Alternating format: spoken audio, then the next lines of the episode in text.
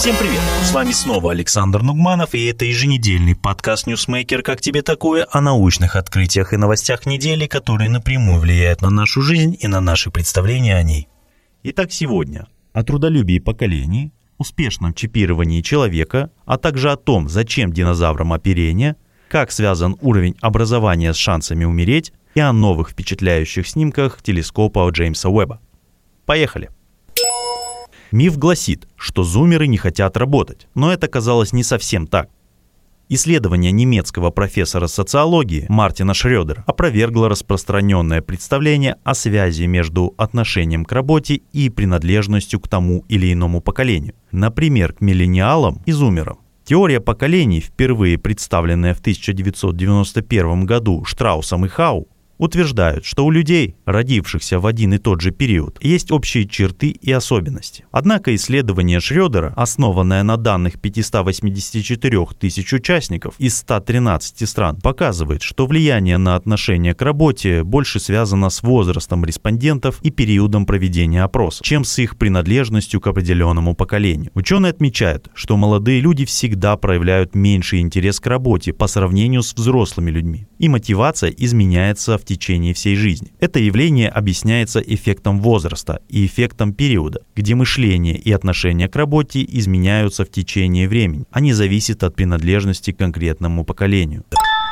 Илон Маск успешно чипировал человека. Американский предприниматель Илон Маск сообщил о первой успешной имплантации чипа от Neuralink, который позволяет управлять цифровыми устройствами силой мысли. Человек, которому вживили имплантант, успешно восстанавливается. Чип обнаруживает сигналы нейронов, и это обещает перспективные результаты.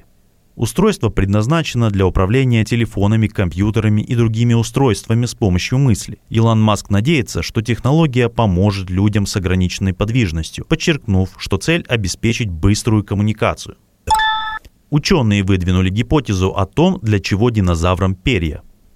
Исследование, которое провела команда палеонтологов и экологов из Сеульского университета, предлагает новый взгляд на использование перьев динозаврами. Ученые обнаружили, что динозавры могли использовать перья для дезориентации своих жертв во время охоты. Это аналогично поведению некоторых современных птиц. Эксперимент включал создание робота, имитирующего динозавра с перьями, и наблюдение за реакцией кузнечиков, которые являются представителями тех времен. Когда робот двигал крыльями, как хищная птица, Насекомые в 93% случаев испытывали страх и пытались убежать, в сравнении с 47% случаев без таких движений.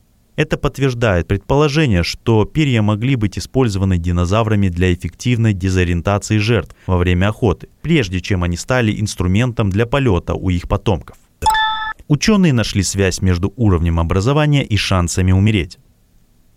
Исследование, проведенное американскими учеными, выявило статистическую связь между числом лет учебы и снижением риска смертности по всем причинам у взрослых людей. Среднее снижение риска составляет 1,9% на каждый год обучения. Наибольший эффект наблюдается у взрослых в возрасте от 18 до 49 лет, где каждый дополнительный год образования снижал риск смерти на 2,9%.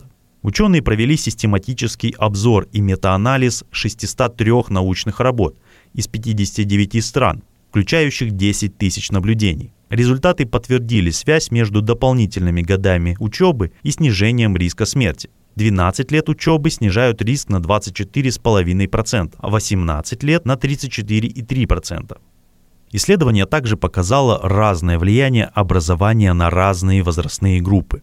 У взрослых от 18 до 49 лет эффект оказывался более выраженным. При этом общий для всех тренд снижения смертности объясняется улучшением определенных факторов здоровья, медицинского обслуживания, технического прогресса и борьбы с бедностью. Ученые призвали продолжать прикладывать усилия для расширения доступа к образованию, что позволит улучшить здоровье населения.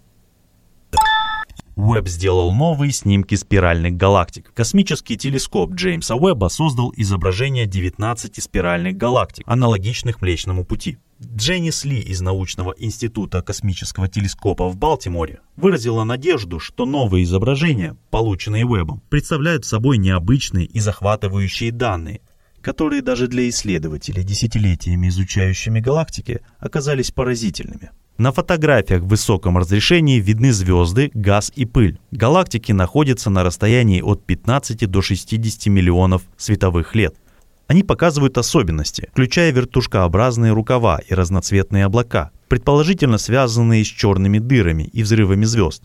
Эти наблюдения дают ученым ценные данные о структуре и развитии галактик.